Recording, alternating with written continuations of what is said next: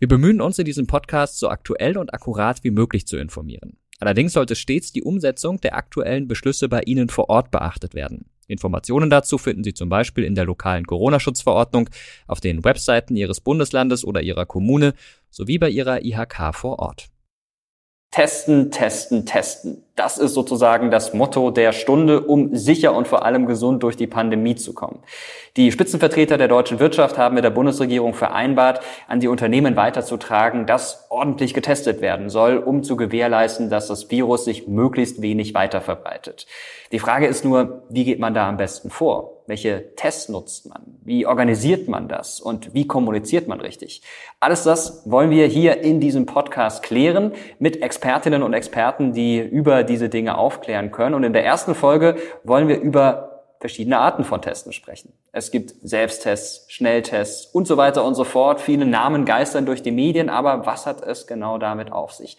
Das klären wir hier und zwar mit einem ausgewiesenen Experten auf diesem Gebiet. Thomas Friedrich ist Geschäftsführer eines Unternehmens für Gesundheitscheckup und Coaching und mit ihm sprechen wir jetzt über die genaue Differenzierung.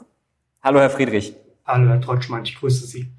Herr Friedrich, da geistern jetzt viele Worte herum. Schnelltest, Laientest, Selbsttest. Ist das alles das Gleiche oder gibt es da Unterschiede? Ja, es gibt da schon Unterschiede. Also grundsätzlich könnte man den Überbegriff Schnellteste für alle diese Teste verwenden. Ähm, ganz einfach, weil sie als sogenannte in der Fachsprache Point of Care, also direkt vor Ort ähm, durchgeführt werden können und eben in kürzester Zeit auch ausgewertet werden können. Also die durchschnittliche Auswertungszeit liegt bei 10 bis 30 Minuten.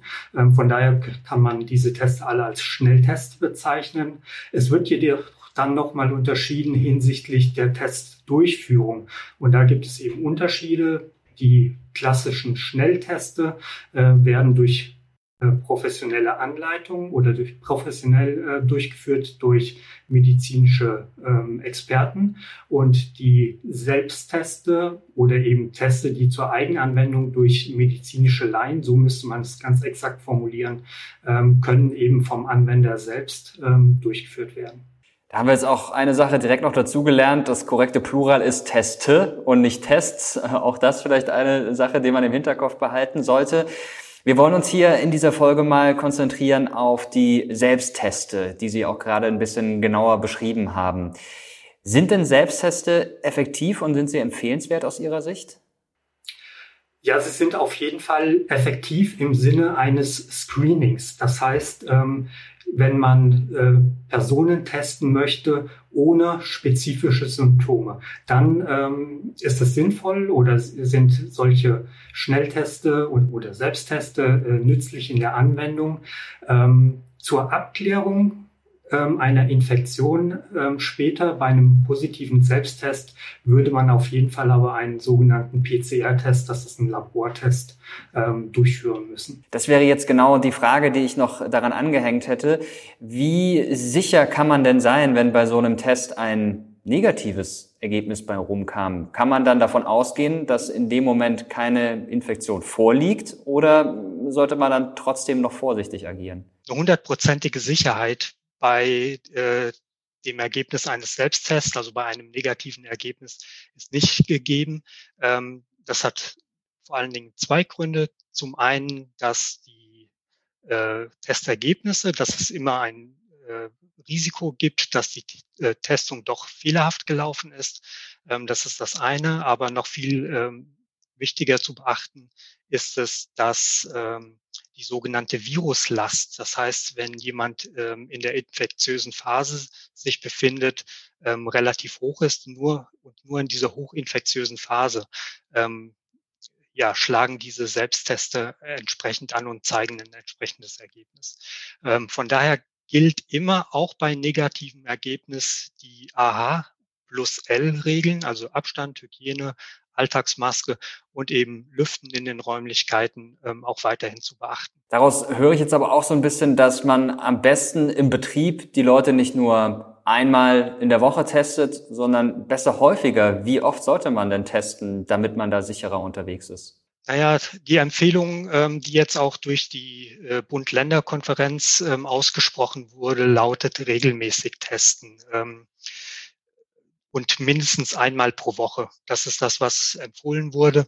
Ähm, eine größere Sicherheit würde man erhalten, wenn man zumindest zwei Testungen, das wäre das, was ich jetzt persönlich auch als optimal bezeichnen würde, ähm, testen würde.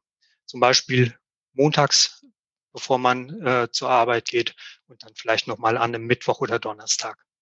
Dann machen wir mal ein ganz einfaches Rechenbeispiel. Sagen wir, zweimal in der Woche wird getestet. Ein Betrieb hat 100 Mitarbeiter, das heißt 200 Teste pro Woche auf den Monat gerechnet, 800 Teste, das ist natürlich eine ganze Menge. Das bekommt man nicht einfach mal eben in der Apotheke. Wie kommt man denn als Unternehmen an größere Mengen von Testen? Naja, ähm, die Selbstteste sind ähm, für den freien Handel freigegeben worden. Es gibt da eine Sonderzulassung, ähm, denn eigentlich unterliegen auch diese Teste dem Medizinprodukteabgabegesetz. Und es gibt jetzt eine, eine Sonderzulassung, die befristet gültig ist. Und ähm, somit sind die Teste über den Onlinehandel auch entsprechend zu beziehen, also über den freien Handel erhältlich. Ähm, es gibt unendlich viele Angebote inzwischen auf dem freien Markt, ähm, so dass man vielleicht erste Anlaufstelle ähm, Medizinprodukteanbieter ähm, und ähm, als zweites dann eben auch den freien Handel. Das kann dann unter Umständen auch ganz schön ins Geld gehen. Was kostet denn so ein Test im Schnitt ungefähr? Ja, das hängt ein bisschen auch von der tatsächlichen Bestellmenge dann ab. Ähm, meist gibt es Staffelpreise, die ich würde mal sagen, so zwischen 5 Euro und 9 Euro ähm, in dieser Spanne entsprechend liegen. Wenn wir bei unserem Beispiel bleiben, von 800 Testen im Monat, einer kostet 5 Euro, da sind wir schnell bei Größenordnungen von mehreren tausend Euro, in diesem Fall 4000 Euro. Hat man als Unternehmen die Chance auf Erstattung dieser Kosten? Wer übernimmt die Kosten? Also eine Erstattung der Kosten ist bisher durch den Bund ähm, und auch durch die Länder nicht vorgesehen. Also es ist eben der Appell ähm, der Bund-Länder-Konferenz an die Unternehmen ähm, gewesen, eben sich im ja, Sinne der Pandemiebekämpfung auch kostenmäßig und eben beim Testen ähm, ja, zu beteiligen. Das gilt für alle Teste, sowohl die Schnell- als auch die Selbstteste. Jetzt kommen wir mal wieder zurück zu den Selbsttesten. Sie haben vorhin schon von verschiedenen Herstellern gesprochen. Welche Teste sind denn geeignet und welche vielleicht nicht? Es gibt hier, um eine gute Übersicht und schnelle Übersicht und Sicherheit vor allen Dingen bei der Bestellung zu erhalten, eine Liste ähm, der zugelassenen Produkte auf der Internetseite des Bundesinstituts für Arzneimittel und Medizinprodukte, also www.bfarm www.ehrlich.de. Ähm, da gibt es eine Liste der zugelassenen und geprüften, also durch das Paul-Ehrlich-Institut validierten Teste. Ähm, das ist, denke ich, die ähm, sichere Anlaufstelle für die Unternehmen, damit sie sichere Selbstteste einkaufen. Kommen wir mal zum praktischen Ablauf in den Betrieben. Wenn man sich entscheidet, seine Mitarbeiterinnen und Mitarbeiter testen zu lassen, also diesen Empfehlungen zu folgen, was gibt es da rechtlich zu beachten? dadurch, dass die Selbsttests auf freiwilliger Basis ähm, den Mitarbeitern zur Verfügung gestellt werden sollen, ähm, gibt es eigentlich keine ähm, rechtlichen Voraussetzungen, die zu beachten sind. Also es muss natürlich der Passus der Freiwilligkeit ähm, bestehen. Sinnvoll ist es im Vorfeld, die Mitarbeiter ausführlich über das Vorhaben zu informieren und auch aufzuklären.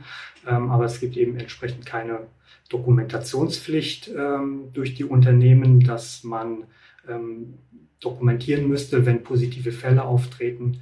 Ähm, das Einzige, was seitens des Mitarbeiters beachtet werden muss, ist, dass für ihn eine Meldepflicht bei einem positiven Testergebnis, also wenn er ähm, potenziell infiziert ist, ähm, dem Arbeitgeber über gegenüber dies melden muss. Und wenn man das Ganze dann konkret durchführt, wenn man sich also dazu entschlossen hat, man macht das, man hat die rechtliche Seite geprüft, wie würden Sie bei der Organisation vorgehen? Welche Schritte sollten da gegangen werden, damit das Ganze reibungslos läuft? Zunächst äh, sollte man sich natürlich über das äh, Konzept im Klaren werden. Das heißt, wie Sie es eben auch schon gefragt haben, ähm, wie oft möchte ich pro Woche testen? Wer soll getestet werden? Sind das vielleicht nur die Beschäftigten, die in Präsenz sind? Oder ist das ein Angebot, was für alle äh, Mitarbeiter gelten soll? Wo sollen die Leute getestet werden? Also wir gehen jetzt, wenn wir über Selbsttests sprechen, davon aus, dass sie zu Hause ähm, morgens vor der Arbeit ähm, den Test durchführen. Dann natürlich die Frage, wer arbeitet verantwortlich mit bei diesem Projekt, so möchte ich es mal nennen. Ähm, da ist ja ein bisschen Arbeit hinsichtlich der Organisation zu erledigen. Das heißt, ich muss gucken, wie viele Teste muss ich bestellen, wo bekomme ich die Teste her. Also ich brauche ein Organisationsteam, einen verantwortlichen Ansprechpartner und vor allen Dingen eine sehr gute Kommunikation, hatte ich eben schon kurz angedeutet, ähm, da die Mitarbeiter entsprechend informiert werden müssen. Sie müssen eingeladen werden zur Teilnahme. Es muss geklärt werden, wie die Ausgabe der Teste erfolgen soll, wann die Teste verteilt werden soll. Also äh, ja, doch ein paar äh, Schritte, die entsprechend zu beachten sind. Also im Wesentlichen zwei Varianten. Variante Nummer eins wäre, die Leute testen sich vor Arbeitsbeginn zu Hause und Variante zwei wäre, man testet sich im Betrieb direkt und dafür müssen natürlich dann die entsprechenden Räumlichkeiten und andere Gegebenheiten zur Verfügung gestellt werden. Was uns direkt zur nächsten Frage bringt. Es wäre ja auch gut, wenn dann entsprechendes Personal zur Verfügung steht, das dann unterstützt bei der Durchführung der Schnellteste, das vielleicht auch Fragen beantworten kann und das dafür sorgt, dass alles reibungslos läuft. Brauche ich dafür Mitarbeiterinnen und Mitarbeiter, die sich mit sowas auskennen oder kann auch ungeschultes Personal solche Aufgaben übernehmen? Hier müssen wir jetzt ganz genau differenzieren. Ähm, wenn wir tatsächlich rein von den Selbsttesten sprechen, dann bedeutet das natürlich, dass der sogenannte Abstrich durch den Mitarbeiter selbst ähm, durchgeführt wird.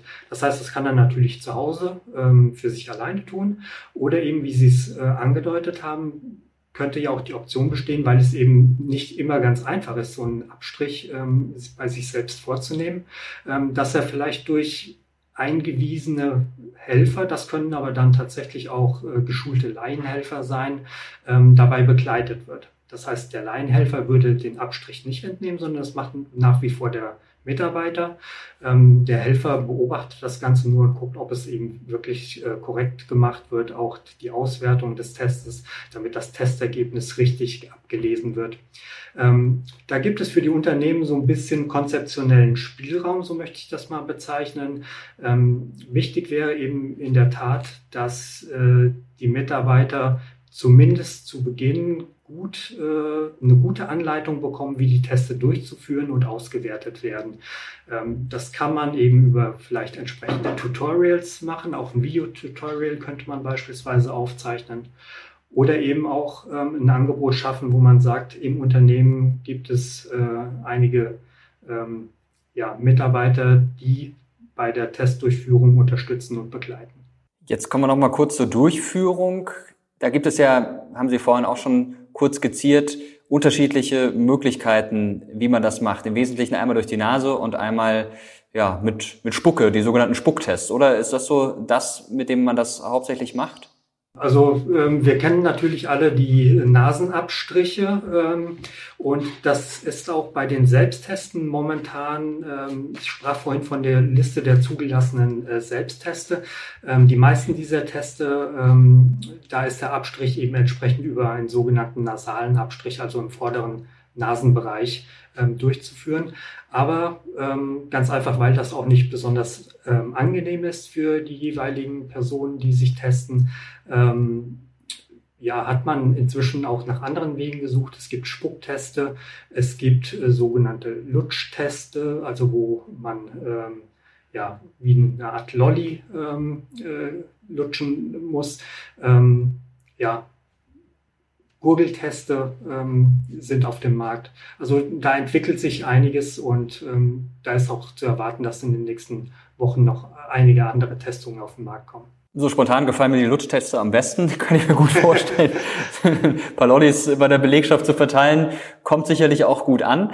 Jetzt noch eine letzte Frage. Goethe hat mal gesagt, was man schwarz auf weiß besitzt, kann man getrost nach Hause tragen. Und das ist natürlich auch ein Thema, die Dokumentation. Wie sieht es denn da aus? Ist man als Unternehmen verpflichtet, wenn man Tests durchführt, auch jedes Ergebnis zu dokumentieren oder betrifft das dann nur die positiven Ergebnisse? Also bei den Selbsttesten ähm, besteht tatsächlich äh, keinerlei Dokumentationspflicht. Ähm, wie gesagt, wir gehen davon aus, dass die Mitarbeiter den Test zu Hause durchführen und das Ergebnis müssen sie dem Unternehmen ähm, zunächst mal nicht mitteilen. Ähm, die einzige Pflicht zur Meldung gegenüber dem Unternehmen besteht dann, wenn das Testergebnis positiv ausfällt und der Mitarbeiter ins Unternehmen gehen möchte. Das heißt bei Präsenzarbeit. gesetzten Falles der Mitarbeiter arbeitet aus dem Homeoffice, besteht keinerlei Pflicht für ihn, das Ergebnis zu melden. Das heißt also, man ist als Unternehmen da auch nicht verpflichtet, bei Bedarf, wenn sich das Gesundheitsamt zum Beispiel meldet, irgendwas vorzulegen. Nein, auch ähm, genau, das ist der Unterschied auch zu den Schnelltesten. Bei den Selbsttesten müssen die Unternehmen, dass wenn sie auch äh, davon in Kenntnis gesetzt werden, dass ein Test bei einem Mitarbeiter positiv ausgefallen ist, das nicht an das Gesundheitsamt melden. Das ist dann nur bei der anderen Form der. Das ist nur bei den Schnelltests der Fall, weil da natürlich auch ähm, der Test ja durch professionelle Helfer ähm, durchgeführt wird. Und für diese äh, Testenden besteht eben die Pflicht äh, zur Meldung bei positivem Testergebnis. Ist das Unternehmen dann auch dazu verpflichtet, bei einem positiven Ergebnis entsprechend zu organisieren, dass die Mitarbeiterin der Mitarbeiter einen PCR-Test bekommt oder muss sich die entsprechende Person dann selbst darum kümmern? Nein, Sie sind als Unternehmen in diesem Falle nicht verpflichtet, ähm, diesen PCR-Test zu organisieren. Ähm, was ich jedoch den Unternehmen empfehlen möchte, wäre, dass sie ähm, bereits bevor sie Schnelltests oder Selbstteste den Mitarbeiter zur Verfügung stellen, auch informieren, wohin die Mitarbeiter sich bei einem positiven Test wenden können. Das heißt, ähm, Arztpraxen sind da Anlaufstelle, die Gesundheitsämter oder eben auch Testzentren, wo entsprechende ähm, PCR-Teste dann durchgeführt werden können. Ja, das heißt also, Information ist das A und O und genau deshalb gibt es ja auch diesen Podcast hier gemeinsam gegen Corona. Sie finden auch weiterführende Informationen im Netz beim BDI, bei der BDA, beim ZDH und auch beim DIHK, bei der IHK-Organisation und bei der BDA finden Sie ein FAQ rund um dieses Thema. Auch das ist sehr zu empfehlen. Und natürlich dieser Podcast, es wird noch weitere Folgen geben. Mein Name ist Mirko Drotschmann. Ich würde mich freuen, wenn Sie auch weiterhin dabei bleiben. Wir haben weitere spannende Infos für Sie, wichtige Infos, wobei man immer dazu sagen muss, diese Infos spiegeln natürlich den aktuellen Stand wieder zu dem Zeitpunkt, zu dem wir das hier aufzeichnen. Danke Ihnen auf jeden Fall fürs Zuschauen und bis zum nächsten Mal sage ich einfach und vor allem auch Ihnen vielen Dank, Herr Friedrich. Ja, vielen Dank auch von meiner Seite und bleiben Sie gesund.